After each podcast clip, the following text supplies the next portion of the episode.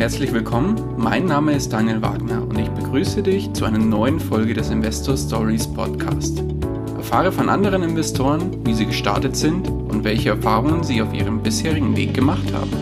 Lass dich von ihren Geschichten, Strategien und Vorgehen inspirieren und schreibe deine persönliche Investor Story.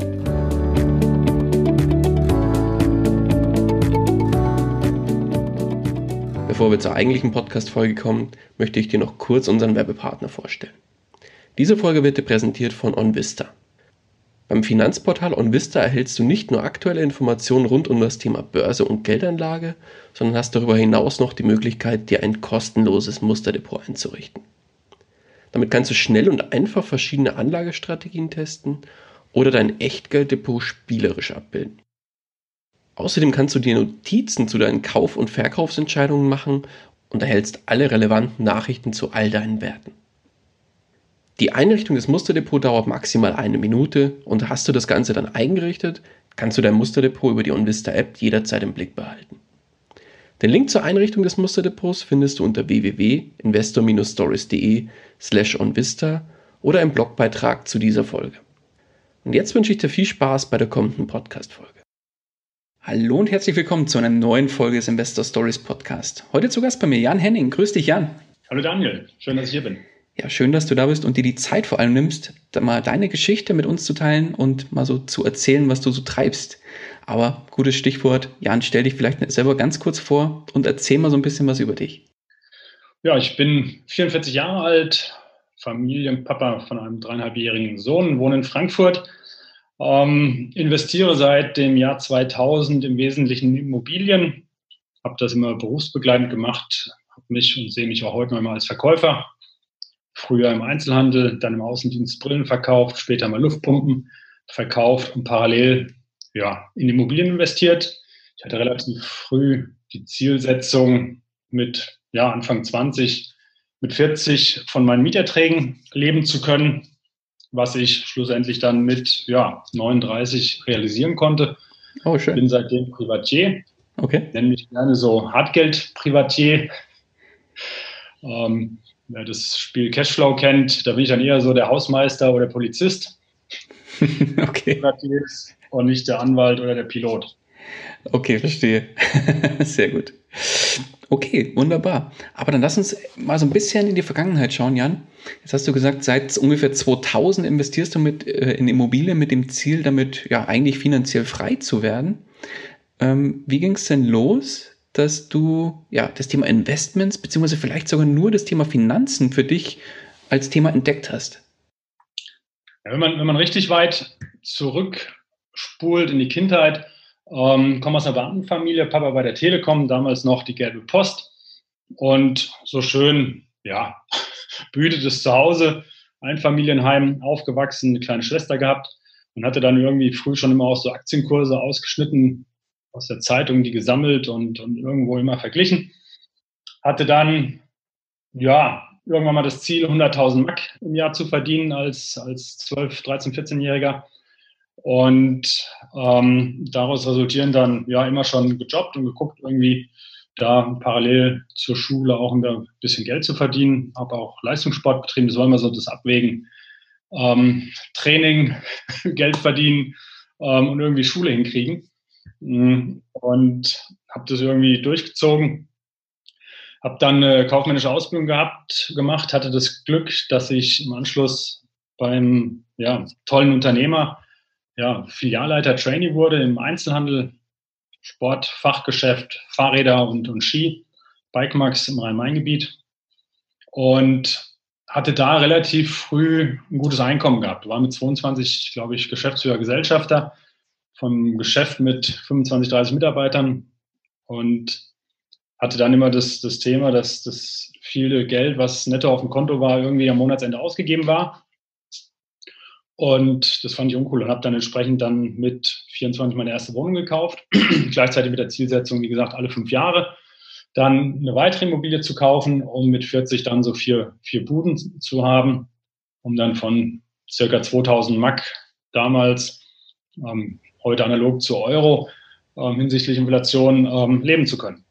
Ach so, ah, du, du hast quasi mit, was war das, mit vierundzwanzig war dein erstes Investment quasi eine Immobilie und mhm. hast dann direkt, direkt als Zielsetzung gesetzt, davon ja noch nicht mal, ich sage mal in Anführungszeichen, finanziell frei zu sein, sondern einfach von den Erträgen leben zu können. In, mit der ganz platten ähm, Zielsetzung zweitausend Mark, fünfhundert Euro pro Wohnung und vier Wohnungen brauche ich. So hast du gerechnet damals? Richtig. Ach, witzig, okay.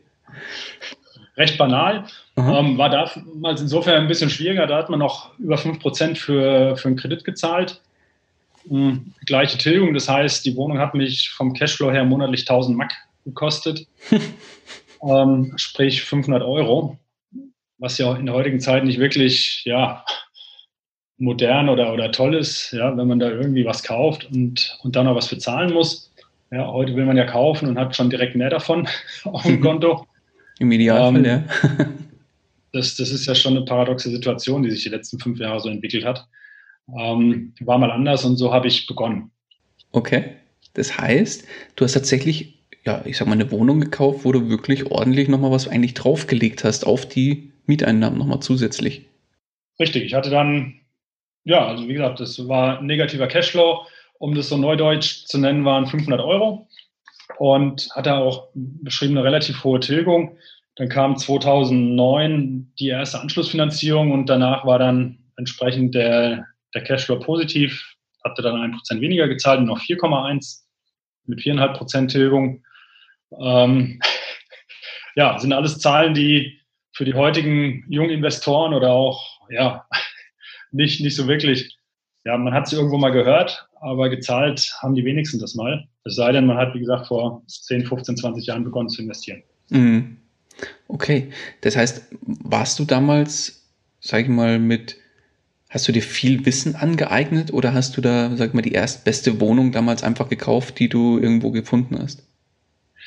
Ähm, zwei Dinge, ich hatte das erste Buch, was mich da so ein bisschen motiviert hatte, war damals von Bodo Schäfer, ähm, Finanzielle Freiheit in sieben Jahren zur ersten Million.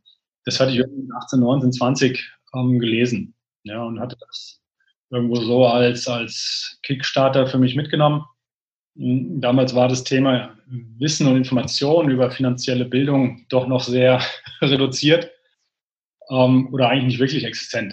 Ja, ja, gab es ja damals eigentlich fast gar nicht, oder? Also nur eine Handvoll Bücher, glaube ich. Ein bisschen Bücher und da war halt Bodo Schäfer, wie gesagt, einer der ersten, der, der dieses Thema mal aufgegriffen hat. Und ähm, das dann auch publik gemacht hat. Und ansonsten, ja, Autodidakt selber, selber machen. Meine Eltern, die hatten in einem Häuschen eine, eine Einliegerwohnung und hatten einen Student drin gewohnt. Und diese Miete war quasi mal dafür da, ja, fürs Urlaubsgeld. Und, und das kann man vielleicht so noch als, als Aufhänger nehmen, wie, wie kommt man dazu, wenn man überhaupt keinen Bezug dazu hat. Ja, auf der anderen Seite war das, ja, Wissen, viel arbeiten, bringt viel Geld. Aber ist halt auch anstrengend und, und die Zielsetzung war, jetzt haben wir damals im Einzelhandel, in Anführungsstrichen war ich versklavt, habe von Montagmorgens sieben Uhr bis, bis Samstag um neun mehr oder weniger im, im Geschäft gestanden und wirklich gutes Geld verdient, aber auch sonst, klar, verkaufen ist geil, ist Leidenschaft, macht Spaß, ja, Menschen Freude fürs Skifahren oder für, für, für den Radsport ähm, zu ermöglichen mit tollen Rädern, zu gucken, dass sie gescheit auf dem Rad sitzen und, und das, das ist schon geil. Ähm, aber wie gesagt, ansonsten wenig Freizeit und, und damit verbunden. Und dann war schon klar die Prämisse, das, das macht man einfach mal zehn, fünfzehn Jahre und dann bist du halt durch. Mhm. Okay. Und wie war es dann nach dem Kauf der ersten Immobilie? Was waren so deine, ich sag mal, Erkenntnisse aus dem ersten Kauf? War das dann so kaufen und, und laufen lassen oder hast du dich da noch tiefer in das ganze Thema dann reingearbeitet? Das war ja immer, oder war, war parallel. Ja, ich habe dann auch, ähm, muss dazu ergänzen, ich hatte in diesem Einzelhandelskette oder Filialunternehmen, haben sie mich immer in die neuen Geschäfte geschickt, wo ich dann die neuen Filialen aufgemacht hatte und bin dann von, von Eschborn nach Wiesbaden, von Wiesbaden nach Kassel. Und in Kassel habe ich dann meine erste Wohnung gekauft. Habe dann quasi dort auf der Matratze gepennt, habe die Wohnung parallel ähm, dann aufgehübscht. Und bis dann das nächste Projekt in Frankfurt als Neueröffnung anstand, ähm, war die Wohnung fertig, dann vermietet und ich habe danach dann in Frankfurt gelebt und es lief einfach. Ja. Und das, das war dann einfach so, so ein Nebenthema. Habe dann zweitausendsechs meine zweite Wohnung gekauft. Das, das war heißt, Sauerland. Zwei Jahre später? Nee, se, ähm, Entschuldigung, mit zweitausend war die erste, zweitausendsechs die zweite. Ähm, war da ein bisschen im Verzug, wollte alle fünf Jahre das realisieren, aber es ist dann auch immer, klar, neuer Job, dann im Sauerland, ähm, Luftpumpenverkäufer. Und okay. Heißt, oder anders formuliert, war der ähm, Exportleiter oder Head of International Sales. Ähm, klingt ein bisschen schicker. Ja, genau.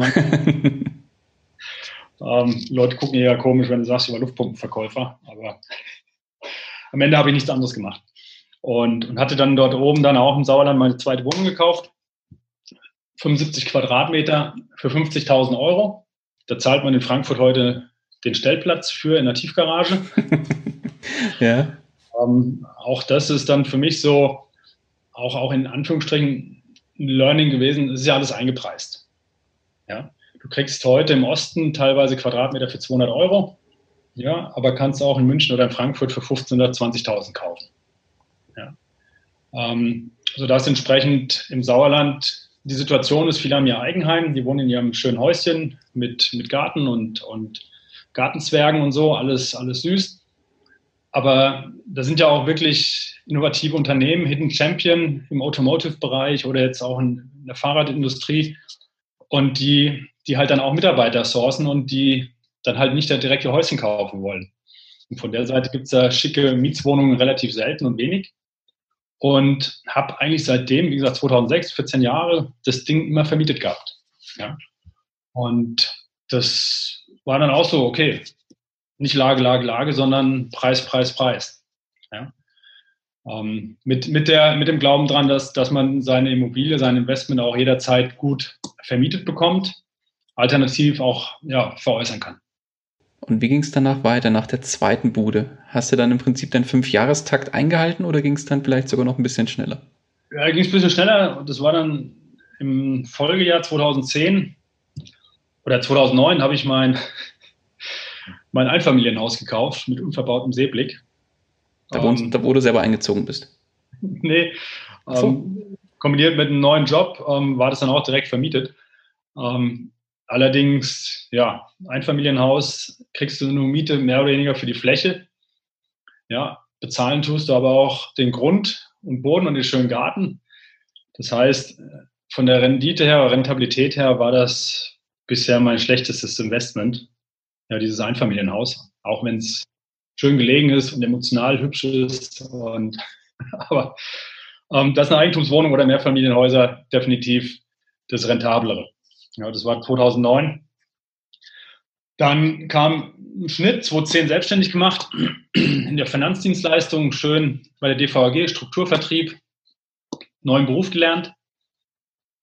Ähm, mit dem, ja, mit der Prämisse halt Allfinanz, ähm, Marktführer und auch eine gute Ausbildung in Form von vertrieblicher, verkäuferischer ähm, Ausbildung. Produkttechnisch kam ich relativ schnell an, an meine Grenzen, ähm, dass zum Beispiel ich meiner damaligen Freundin, die Ärztin, also Medizinerin ist, einen Riester-Vertrag aufschwatzen sollte. Und, und die dann erstmal von ihren Kollegen dann aufgeklärt wurden nach dem Motto, was willst du denn mit dem Riester als, als Ärztin? Ja, das ist ein ständischer Beruf, ähm, sodass da die Förderung und so weiter, das ist nicht so wirklich intelligent in der Form, das zu machen. Und habe dann für mich aber erkannt, okay, ich muss noch ein bisschen was lernen. Habe dann nochmal an der European Business School Finanzökonomie studiert. Okay, noch ein Studium hinterher gegangen. Berufsbegleitend, richtig. Am Ende... Mhm. Wollte ich gut in dem sein, was ich mache, habe aber auch durch diese Erfahrung gelernt, was ich alles nicht weiß. Und es war erheblich und wollte einfach das, das ausgleichen und das zeitschnell, zeitnah machen. Und habe dann entsprechend an der Apps berufsbegleitend diese Finanzökonomie-Studium gemacht in Richtung Financial Planning. Und, und da hast du halt dann nochmal das Handwerk gelernt. Ja, im Anschluss habe ich dann auch entsprechend direkt die Ähm, ja, Finanzmaklerei begonnen, also als, als Versicherungsmakler, Finanzierungsmakler, ähm, dann den, den Beruf fortgeführt und sodass entsprechend da auch dann eine ganz andere Kompetenz in der Beratung dann stattfand. Und, und was jetzt heute auch, ja, in Bezug auf Wealth Mentoring, es ist Qualifikation ist schon erforderlich. Ja, wenn man hohe Beträge investieren möchte, ähm, da muss man einfach das Handwerkszeug gelernt haben und nicht wie Learning by Doing mal zwei Jahre Wohnung gekauft und jetzt erkläre ich den Leuten, wie nicht Immobilieninvestment geht, sehe ich als, als problematisch. Okay. Und währenddessen hast du neben dem Studium dann vielleicht auch nochmal eine Wohnung gekauft oder wie war es? Naja, dann war ich ja erstmal selbstständig und als Selbstständiger bist du ja dann nicht so der, des Bankers Liebling. Ja, richtig. ähm, sodass ich da erstmal bis zwanzig vierzehn warten musste und ähm, drei gescheite Jahresabschlüsse vorweisen musste mit entsprechenden Gewinnen, mit entsprechenden Steuerbelastungen, Steuervorauszahlungen und so in diesem Unternehmertum wirklich ankommen. Hatte dann das Glück gehabt, zwanzig vierzehn in Frankfurt ein Schnäppchen aufzutun, ein Mehrfamilienhaus mit fünf Einheiten, ähm, was ich relativ kurzfristig von achtzehntausend auf, auf zweiunddreißigtausend Netto-Kaltmiete entwickeln konnte. Kurzfristig heißt anderthalb Jahre. Der Kaufpreis lag damals um die tausend Euro in Frankfurt. Das war einfach, einfach gut. Und so habe dann, das war zwanzig vierzehn quasi auch in dem Rahmen quasi das, das Ziel des Privatierseins ja, erlangt, finanzielle Unabhängigkeit von seinen passiven Einkünften leben zu können. Okay, mit drei Wohnungen, nee, vier Wohnungen waren es. Ja, eigentlich mit, mit vieren richtig. Ja, alternativ halt das Mehrfamilienhaus mit rein. Das hatte deutlich einen positiven Cashflow mitgebracht. Ähm, ja, mit, mit Mit drei Einheiten respektive mit den acht Einheiten. Ja. Hängt natürlich immer, wie gesagt, Hartgeld, ne?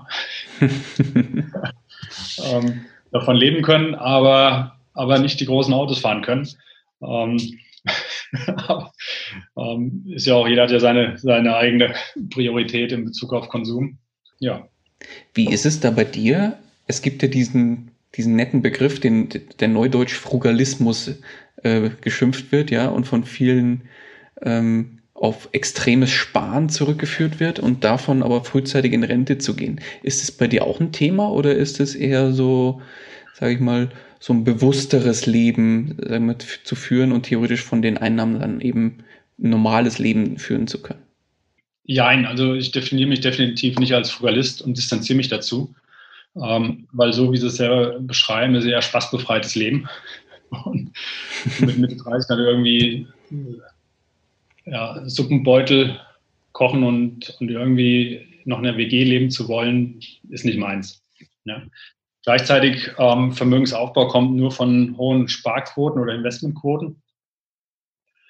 Ja, und von der Seite ist es so, ein, so eine Kombination. Ja, ich sage mal, Freunde, Bekannte würden mich jetzt nicht als, als den spaßbefreiten Typen bezeichnen, der die letzten fünfzehn oder zwanzig Jahre, ja, alles dieser, diesem finanziellen Ziel untergeordnet hat, sondern ähm, dadurch, dass ich ja immer in meinen Jobs gutes Geld verdient habe, lief eigentlich das Immobilieninvestment parallel. Ja, die wenigsten haben es gekriegt.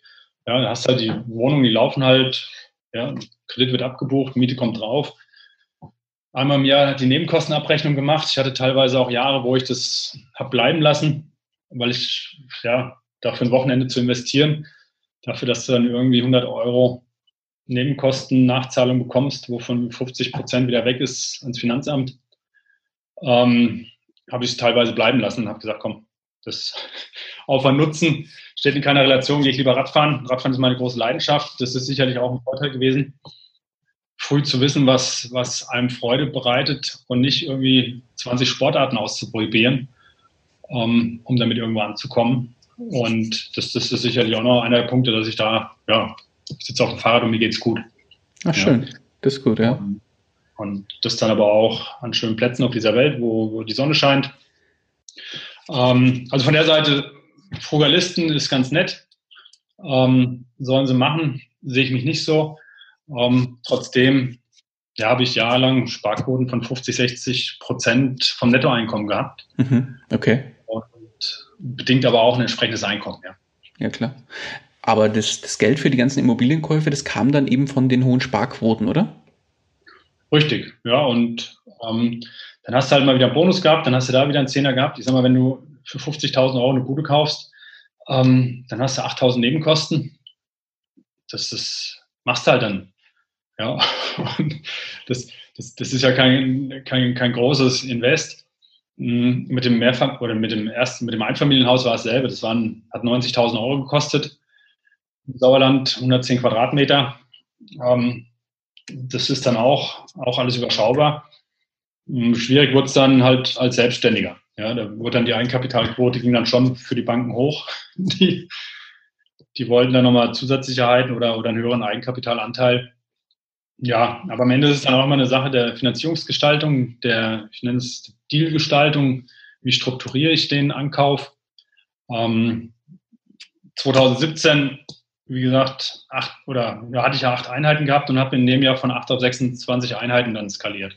Oh wow, wie kam's? Ähm, also zum einen zwanzig sechzehn neue Ziele definiert. Die da waren? Zehn oder zweistellig haben, die zehn Einheiten knacken und das mittelfristige Ziel war, bis zwanzig zwanzig tausend Quadratmeter vermietete Wohnfläche zu haben. Ah, okay. Ja, sprich, Netto-Kaltmiete hundertvierzigtausend Euro pro Jahr, war so zwanzig sechzehn einfach mal wieder neu definierte Ziele. Ja. zwanzig vierzehn dann bist du ein bisschen am Chillen gewesen oder ich, ein bisschen Radfahren gewesen, habe parallel das Financial Planning gemacht, aber nicht so richtig den Zug dahinter. Ja. Keine Ziele, keine, ja, wo soll der Weg hingehen, habe da so mehr oder weniger vor mich hingelebt. zwanzig sechzehn dann, klar, auch Thema, meine damalige Lebensgefährtin schwanger, ja, plötzlich gibt es Nachfolger, ja, für den man dann auch entsprechend weitermachen kann. Und, ähm, und dann zwanzig siebzehn hat man in Frankfurt einen Stammtisch gehabt und dann hat mir einer da einen, ja, einen, einen Gedankenanstoß mitgegeben, warum ich denn nicht einfach mal eine meiner Wohnungen verkaufe, die außerhalb der zehnjährigen Spekulationsfrist waren, und hatte das umgesetzt und habe da entsprechend draus hundertfünfzigtausend Eigenkapital generiert am Jahresanfang. Und ich sage mal, mal zehn nehmen, zehn x, ähm, hundertfünfzigtausend Eigenkapital bedeutete in dem Jahr dann für eins Komma sieben, eins Komma acht Millionen zu investieren. Ja, und dann von acht Einheiten auf, auf sechsundzwanzig. Das heißt, hast du da einzelne Wohnungen gekauft oder gleich Mehrfamilienhäuser? Oder? Ähm, es waren, glaube ich, unterschiedlich. Es waren zwei Wohnungen und drei Häuser, glaube ich. Okay. Ja. Das heißt, da hast du den Turbo dann eigentlich gezündet, oder? Gas gegeben, richtig. Ja. zwanzig sechzehn, wie gesagt, Ziele definiert. Vorher waren die Mandanten im Fokus, ja, Financial Planning, und habe dann gesagt, hier, den Jan Henning habe ich vergessen die letzten Jahre. Ja, okay. Und, und mich wieder in den Fokus gestellt, meine persönlichen Ziele in den Fokus gestellt und, was du sagst, Turbo gezündet, Gas gegeben. Ging es da dann auch schon, sage ich mal, prof- deutlich professioneller los als im Vergleich zur ersten Wohnung? Ja, klar. Ja, klar.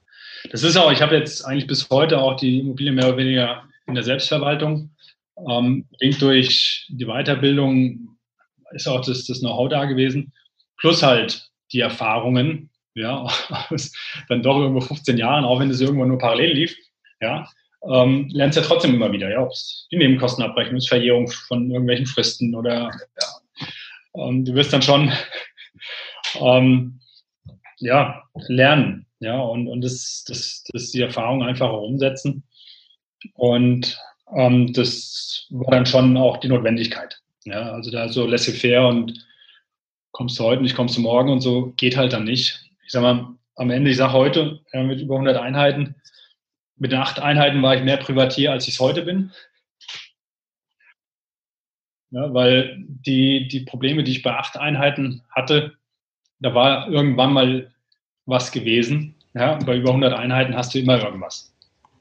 Und das machst du machst du noch komplett selber oder hast du da einiges ausgelagert? Am ersten sechsten, ersten siebten haben wir jetzt die Einheiten. Ich habe insgesamt, morgen haben wir noch eine Übergabe.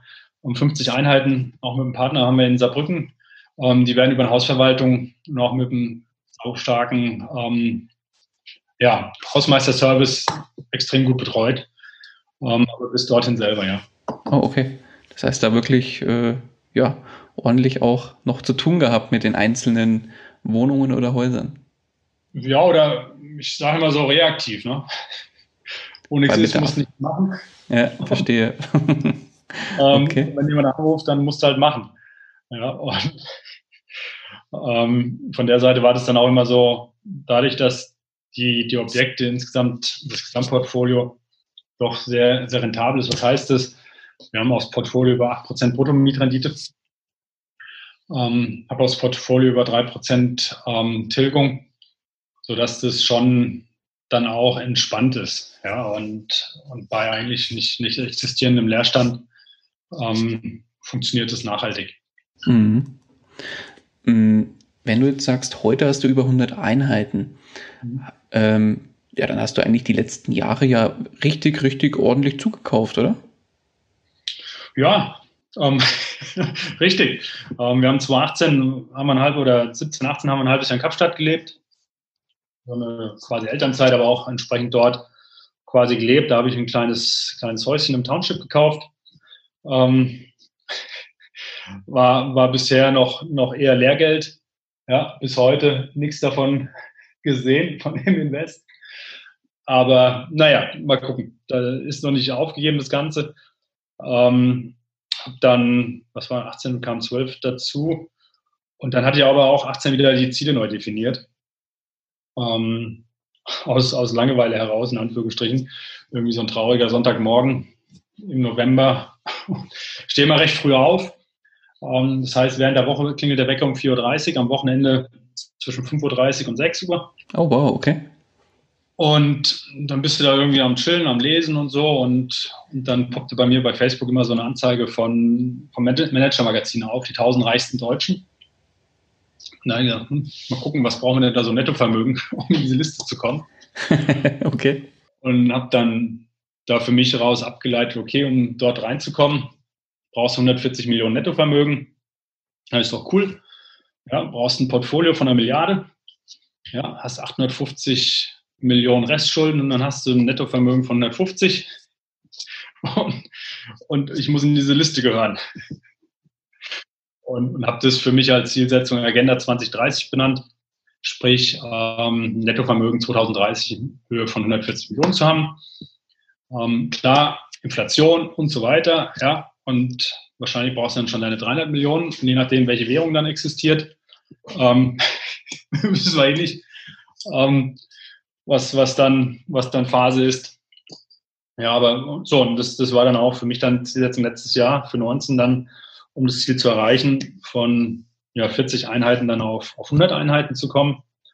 Das wurde realisiert und dieses Jahr ist die Zielsetzung, den Bestand von, was waren es, hundertvier Einheiten zu verdoppeln. Also auf zweihundert zu gehen. Richtig, zweihundertacht. Wir sind jetzt bei, oder ich bin jetzt bei hundertdreißig. Ist noch ein bisschen was zu tun. Wobei Corona jetzt auch nicht so eingeplant war. Bei wem schon? Ja, hat jeder auf dem Schirm gehabt, oder? Ja, klar.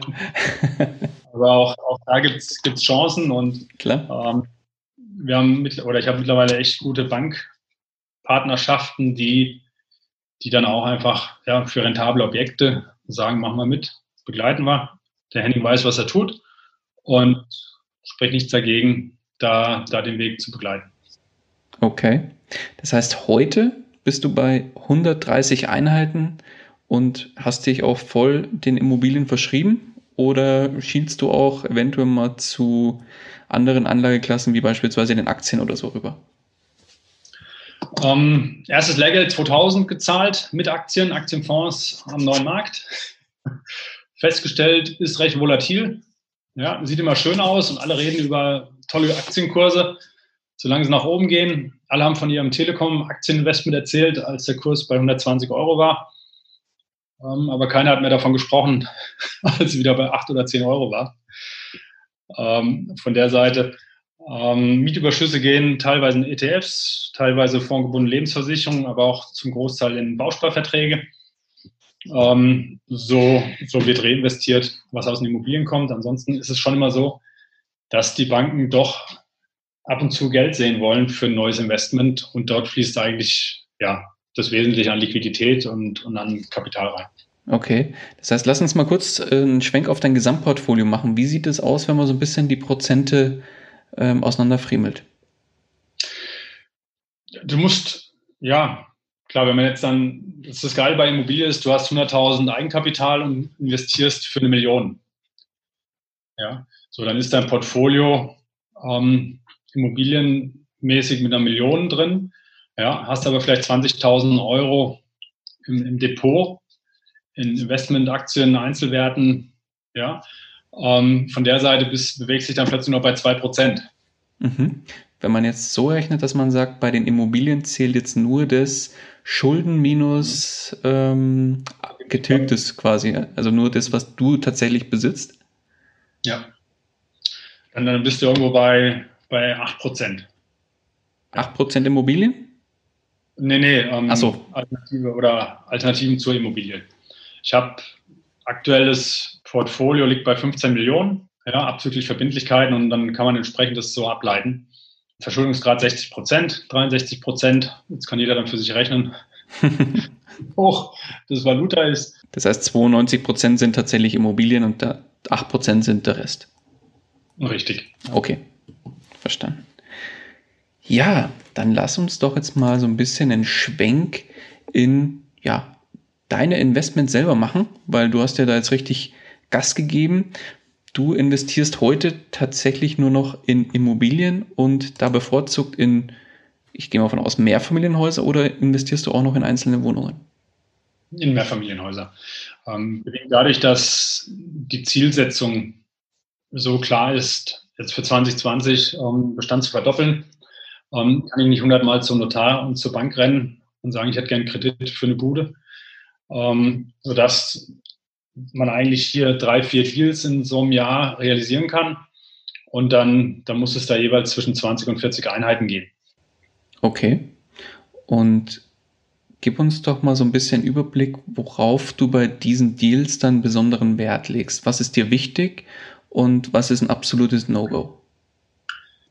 Für mich müssen die Objekte voll vermietet sein zum Übergabezeitpunkt. Ähm, ich kaufe nur oder bezahle nur die, die Sollmiete. Entschuldigung, die Istmiete, nicht die Sollmiete. Ähm, das Potenzial, das ist meine Arbeit, mein Know-how, was ich reinstecken muss, ähm, kann gerne der Verkäufer dann noch realisieren. Da bin ich auch bereit, auf, auf Sollpreise zu zahlen. Ähm, ja, Netto-Kaltmiete. Zum Kaufpreis.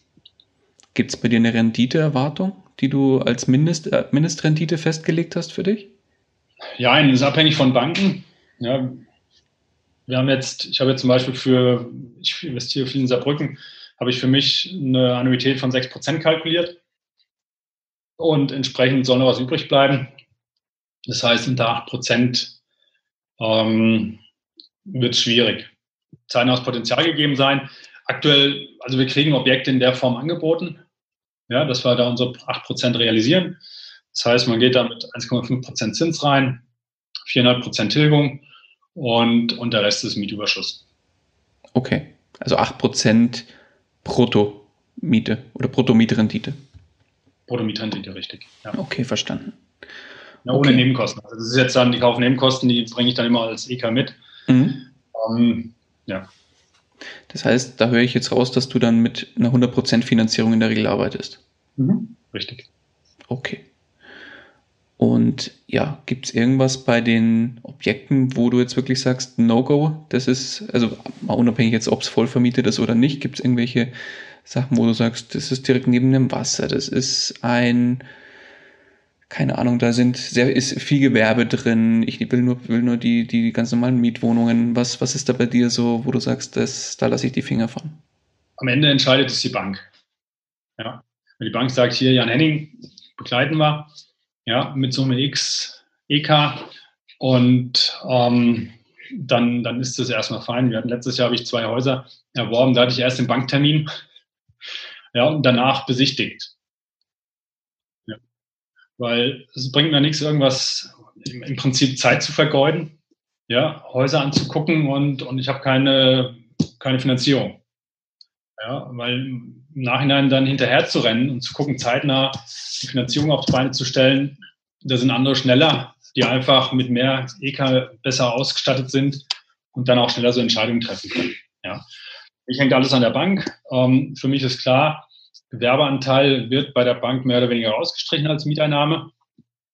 Wir sind gerade im Ankauf eines Objektes, also ich oder wir, das ist, ähm, arbeite auch mit Partnern zusammen, und, und da ist es dann zweitausend Quadratmeter Wohnnutzfläche, ja, die Verkäufer sagen, das ist zweitausend Quadratmeter vermietete Fläche, ja, und davon sind aber nur zwölfhundert Wohnen, ja. So, die Bank geht hin, streicht die achthundert Quadratmeter Mieteinnahme weg, ja, und muss dann das Objekt, muss sich tragen quasi auf die zwölfhundert Quadratmeter. Und, und wenn es dann auch ausgeht, ist es okay vom Kapitaldienst.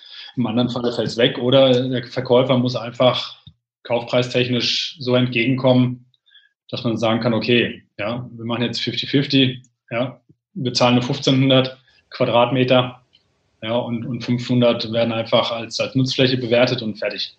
Okay, verstanden. Und das funktioniert in der Regel? Angebot, Nachfrage. Ja, wenn ein Verkäufer ähm, ein Problem hat, was ich lösen kann mit so einem Angebot, dann funktioniert es. Im anderen Falle nicht, aber dann kommt halt das nächste Objekt. Und ich kann es mir halt nicht erlauben, jetzt in dem Fall dann bist du dann einfach, wenn ein Gewerbe leer steht, ja, dann bist du halt nur noch bei, beim, bei der Hälfte oder bei, bei zwei Drittel der Mieteinnahmen. Und dann, dann ist Kapitaldienst schon wieder schwierig. Jetzt gibt es ja viele Investoren, die auch bevorzugt in Mehrfamilienhäuser investieren, aber die suchen in der Regel Mehrfamilienhäuser, wo sie, sagen wir, aktiv noch was bewirken können in Form von zum Beispiel, was weiß ich, Balkone anbauen, Garagenplätze oder Stellplätze schaffen, quasi Entwicklungspotenzial haben und vielleicht auch die ein oder andere Wohnung noch renovieren können, um eben Mieten bei Neuvermietung oder Ähnlichem zu erhöhen. Wie ist es da bei dir? Suchst du auch genau solche Objekte oder willst du eher die Mehrfamilienhäuser haben, wo schon alles in Anführungszeichen in trockenen Tüchern ist? Ja, in der Regel sind es ähm, Bestandsobjekte, die ja nicht auf dem neuesten Sanierungsstand sind. Das heißt, beim Mieterwechsel ist schon klar, dass so eine Wohnung dann renoviert wird, preiswert, sagen wir so wenig wie ja, nötig, so viel oder so wenig wie möglich, so viel wie nötig. Ja, das, in der Regel sind es einfache Wohnungen, die ich erwerbe, die ich vermiete, ähm, sodass da der Anspruch, die Erwartung auch nicht zu hoch ist. Und, und dann sehe ich da das Potenzial, dass, dass da was zu machen ist. Ja, aber wenn du halt, keine Ahnung, sechs Euro Miete kriegst und dafür für zweitausend Euro einen, na, einen Balkon dran setzt, ähm, rentiert sich nicht.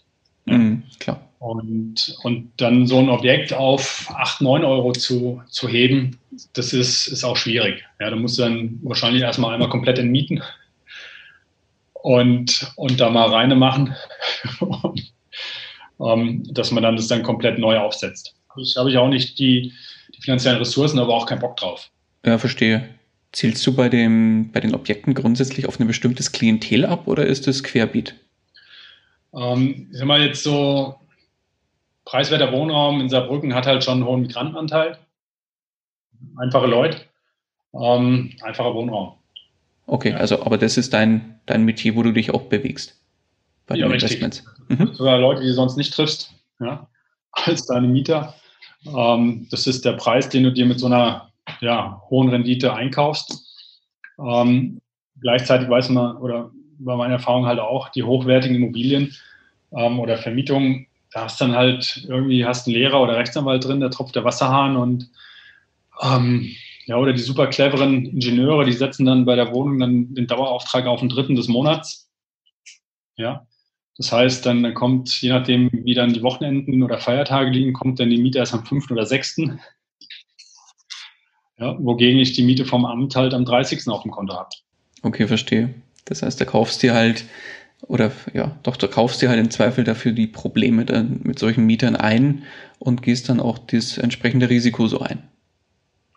Ja, und ich sag mal, Mietausfallrisiko ist ein geringeres als so mittel- bis hochpreisig. Mhm. Ja, wenn jetzt hier, keine Ahnung, Stuttgart, die ganzen Mercedes- und Porsche-Jungs, die, keine Ahnung, richtig gutes Geld verdient haben und jetzt mal Kurzarbeit machen. Ja, vielleicht haben die noch das Glück, dass aufgestockt wird.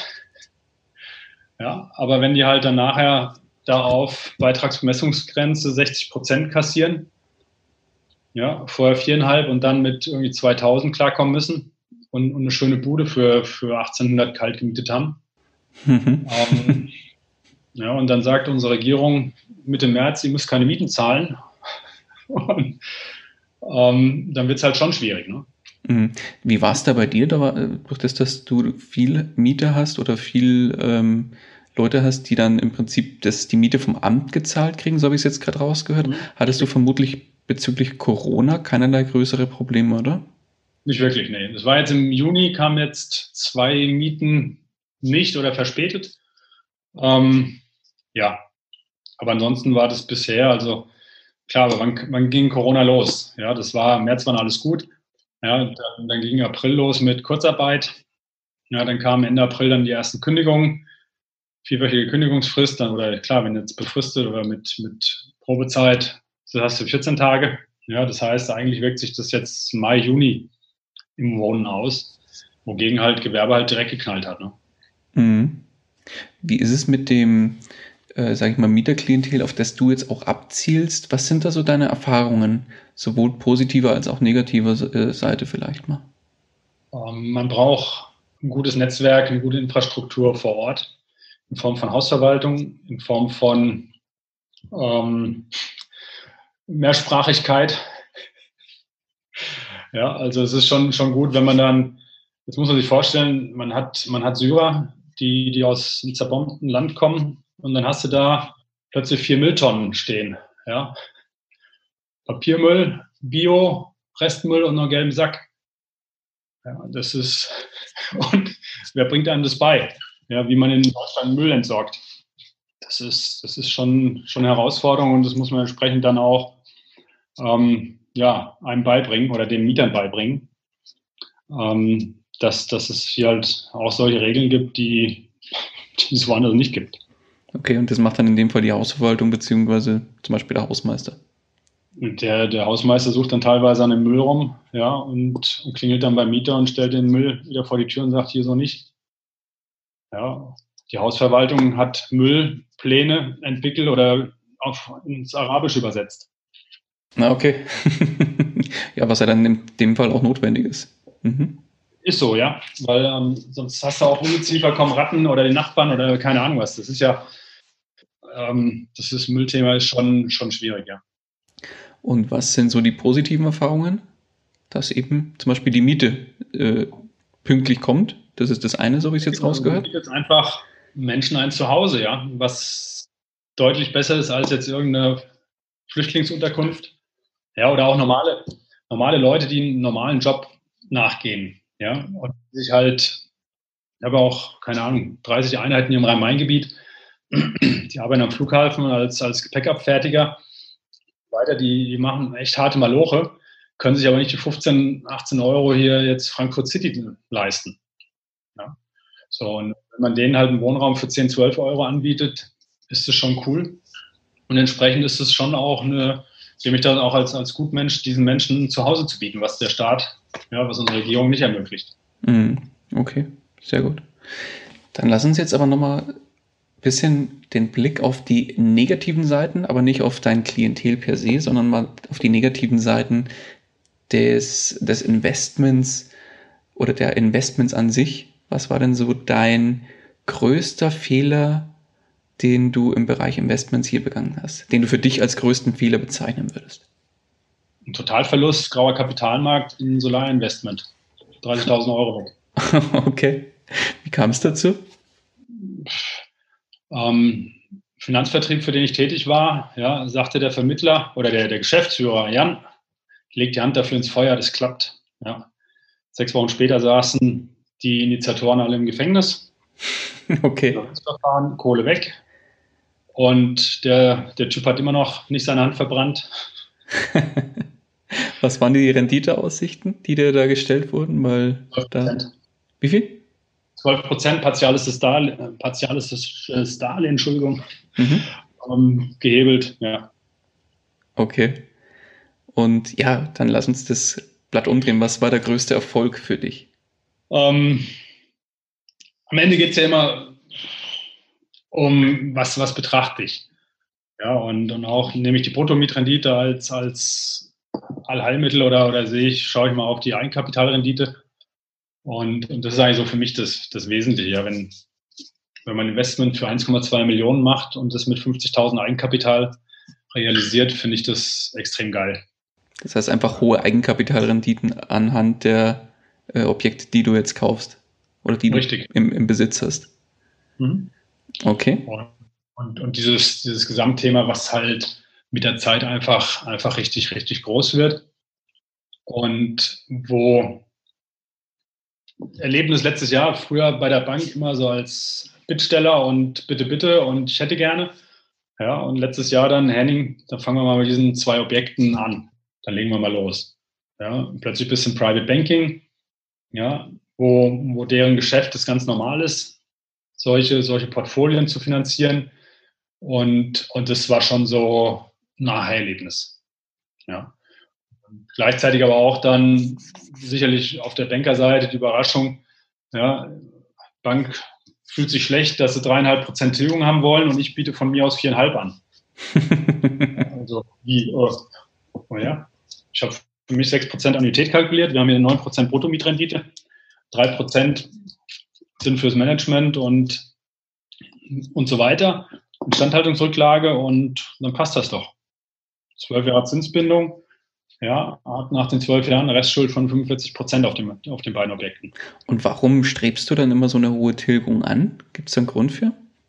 Die Bank will irgendwann ihr Geld haben. Ja. Je höher der Verschuldungsgrad ist, desto entspannter bist du. Ähm, das ist das Vermögensaufbau. Und wenn du Objekte hast, die sich das leisten können, ja, ist das geil. Weil du könntest ja auch jetzt sagen, zum Beispiel, ich mache nur drei Prozent oder die drei Komma fünf Prozent Tilgung und mhm. äh, vereinbar halt eine Sondertilgung. Ja, aber die Sondertilgung hast du ja nie, weil du kaufst schon wieder das nächste Objekt und dafür brauchst du Eigenkapital. Oder so. Ja, also das, das Eigenkapital, es gibt ja diesen Spruch, ist das scheue Reh, ja, hast du nie. Ja, und, und von der Seite ist es schön, wenn man es vereinbart. Ja, aber das ist dann, du hast jetzt dreißigtausend Eigenkapital, machst jetzt für zwanzigtausend Sondertilgung am Jahresende oder kaufst du für ähm, fünfhunderttausend das nächste Objekt. Ja, weil rein theoretisch, wenn du weniger tilgen würdest, könntest du ja das Geld, was da ähm, davon hängen bleiben würde, könntest du auf die Seite packen und weitere Objekte finanzieren, rein theoretisch, oder? Richtig, aber die Banken schauen sich halt auch ähm, Verschuldungsgrad an. Ja, und, und wenn du auch zum Beispiel mit rollierendem Eigenkapital ähm, arbeitest, Ähm, dann, und, und du hast nach zwei Jahren das E K wieder freigegeben, ähm, bedingt durch die hohe Tilgung, ja, hast du ja auch schon wieder dieses Spielgeld in Anführungsstrichen in zwei Jahren frei und kannst reinvestieren. Mhm. Rollierendes Eigenkapital, vielleicht für die Hörer, die oder für unsere Hörer, die es noch nicht kennen, sag vielleicht nochmal kurz zwei, drei Sätze dazu. Also Beispiel, ein Objekt kostet, eins, oder kostet eine Million, ähm, das ist der Kaufpreis, hunderttausend wären die Kaufnebenkosten mit Makler. Die Bank finanziert mir eins Komma eins Millionen. Ich muss hunderttausend Euro abtreten als, als Eigenkapital. Das liegt auf dem Tagesgeld. Ich habe eine hohe Tilgung. In dem Fall nehmen wir fünf Prozent. Ähm, sodass wir da entsprechend nach zwei Jahren hunderttausend Euro getilgt haben. Und dann werden diese hunderttausend freigegeben. Und habe dieses Eigenkapital wieder zum Neuinvestieren. Wogegen alternativ hätte ich ja entsprechend das Geld für die Kaufnebenkosten ausgegeben und es wäre weg. Mhm. Und so liegt es auf der Bank und wartet darauf, freigegeben zu werden. Richtig.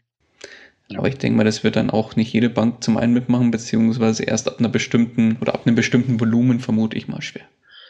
Ja, und man muss halt auch drüber reden mit dem Banker. Ja, das ist natürlich, wenn du jetzt eine hunderttausend Euro Bude hast und du willst eine hundertzehn Prozent Finanzierung mit ähm, rollierendem Eigenkapital und bist dann neunmal kluger und ähm, wird, wird schwierig. Mhm, ja? Genau. Um, Darauf wollte ich hinaus. Oder vielleicht auch bei den fünfzigtausend Buden oder so.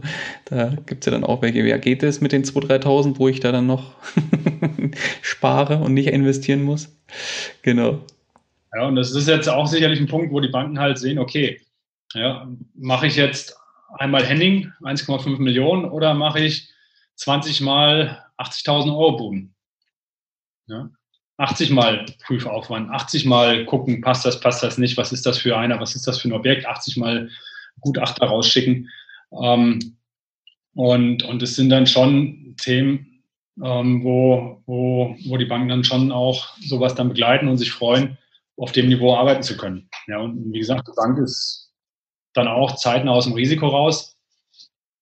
Ja, und, und von der Seite ist das Thema hohe Tilgung ähm, machbar. Allerdings Anmerkung in der Vermögensverwaltung. Ja, Vermögensverwaltende Gesellschaft, V V G, ähm, wo du halt nur fünfzehn Prozent Körperschaftssteuer zahlst, keine, keine Gewerbesteuer, müsste ich im Privatbesitz entsprechend bei vier Komma fünf Prozent Tilgung, ja, könnte ich mir das vom Cashflow nicht leisten. Ja? Ähm, weil du dann auf die Tilgung, Beispiel, zwei Objekte, fünfzigtausend ist die Tilgung. Tilgung ist ja quasi ein Gewinn. Ja, zahle ich in der V V G fünfzehn Prozent Steuer, da sind wir bei ähm, fünf, sieben Komma fünf, oder? siebentausendfünfhundert Euro Steuer, wogegen als, als ähm, Privatperson Spitzensteuersatz zweiundvierzig Prozent, ähm, zweiundvierzig Prozent auf fünfzigtausend sind wir bei über zwanzigtausend Euro. Mhm, klar. Steuerbelastung, ja. Und das sind dann einfach mal dreizehntausend oder zwölftausend Euro Differenz an höherer Steuerbelastung, die ich mir vom Cashflow im Privatbesitz zum Beispiel nicht leisten könnte. Mhm, verstanden. Das heißt, du holst deine Objekte oder du arbeitest auch mit einer Vermögensverwaltung GmbH beim Kauf deiner Objekte. Richtig, ja. Ähm, wobei auch da, viele wollen dann immer direkt mit V V G, Vermögensverwaltung beginnen und da reinkaufen. Ähm, wichtig ist die, die Umsetzungszeit. Möglichst schnell die erste Wohnung kaufen, vielleicht die zweite, dann das erste Mehrfamilienhaus und, und mit diesen Herausforderungen wachsen. Weil am Ende, ich sag mal, auf den besten Deal zu warten, den wird es nicht geben. Es wird, wird immer irgendwas Besseres geben oder man hat mehr Erfahrung und man kann einen Deal noch besser strukturieren. Ähm, auch heute können wir Sachen immer noch besser machen, weil die Komplexität wird immer größer, je mehr Wissen du hast. Das, das, ist, das ist schon krass. Jetzt hast du ja damals, oder jetzt hast du gesagt, dass du damals mit ähm, Bodo Schäfer angefangen hast, dir dein Wissen aufzubauen.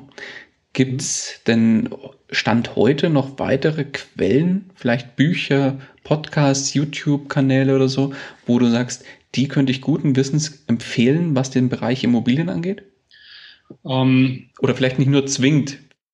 Ja, Robert Kiyosaki, Rich Dad Poor Dad, ähm, sollte, sollte auf jeden Fall dazugehören. Ja. Sind zwar Amis, die sind da immer noch ein bisschen anders, ja, aber die wesentlichen Aspekte, Sichtweisen, Gedankenansätze, die sind schon geil und auf den Punkt gebracht.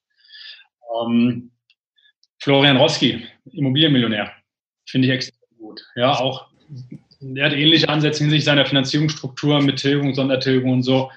Ähm, ähm, ist gut, dann klar, Thomas Knedel, Immopreneure ähm, sind gut. Immocation, die haben gute Trainer. Ähm, was die Jungs da selber so machen, ja, keine Ahnung. Also da hatten sie jetzt letztens, ich weiß nicht, wie, wie die, den, den Deal des Lebens gemacht. Ist klar, wenn du noch nicht viele Deals gemacht hast, gehst du davon aus, das war der Deal des Lebens, ja. In fünf, acht, zehn Jahren ähm, denke ich mal, bin mal gespannt, wie dann die Betrachtung ist. Ja, ob das der Deal des Lebens war. ja. ähm, oder ob noch bessere kamen. Davon nicht ausgehen. Ja, weil, wie gesagt, wir können ja immer nur das, was wir heute kennen, bewerten. Und, und je tiefer man in die Materie ja, reinkommt, desto mehr Möglichkeiten und desto besser kann man Deals strukturieren. Ja, wenn ich, haben wir auch, weiß ich, ob das, ja, egal, über andere reden, brauchen wir nicht. Nee, alles gut. Ja, mehr geht immer, sagt man so schön, ne? Ja, und, und wichtig ist halt, es zu tun. Ja, und, und auch sich einzugestehen, ich weiß nicht alles. Wir haben letztes Jahr mit drei Partnern haben ein Hotel gekauft. Ähm, jetzt Hotelier. Ich sitze jetzt hier übrigens auch gerade in unserem Hotel. Das ist ein Vier-Sterne-Garni-Hotel. Ähm, wusste ich vor zwei Jahren auch nicht, ja, dass ich jetzt Hotelmanager bin. und, aber das geht und, und wir haben das als Immobilieninvestment gemacht. Das ist super lukrativ. Am Ende sage ich so gerne, es ist halt reales Monopoly-Spiel. Ja. Erst, erst sammelst du die, die grünen Häuschen und dann willst du die Hotels bauen. und Und in der Form haben wir das halt auch realisiert. Und ähm, ja, einfach machen und dabei lernen. Okay, dann lass uns doch jetzt mal so ein kleines Gedankenexperiment machen. Und zwar folgendes. Jetzt bist du ja, ja, hast ja eigentlich die letzten Jahre extrem Turbo gezündet. Bist Hotelmanager und so weiter und so fort. Und ja, jetzt lass uns das Ganze mal ein bisschen wieder resetten. Und zwar, stell dir mal vor, du bist morgen, wachst auf, und bist eine andere Person. Als diese Person hast du keinerlei deiner Vermögenswerte mehr, die du, be- die du dir bereits aufgebaut hast. Dein Vermögen, deine Finanzen werden komplett resettet.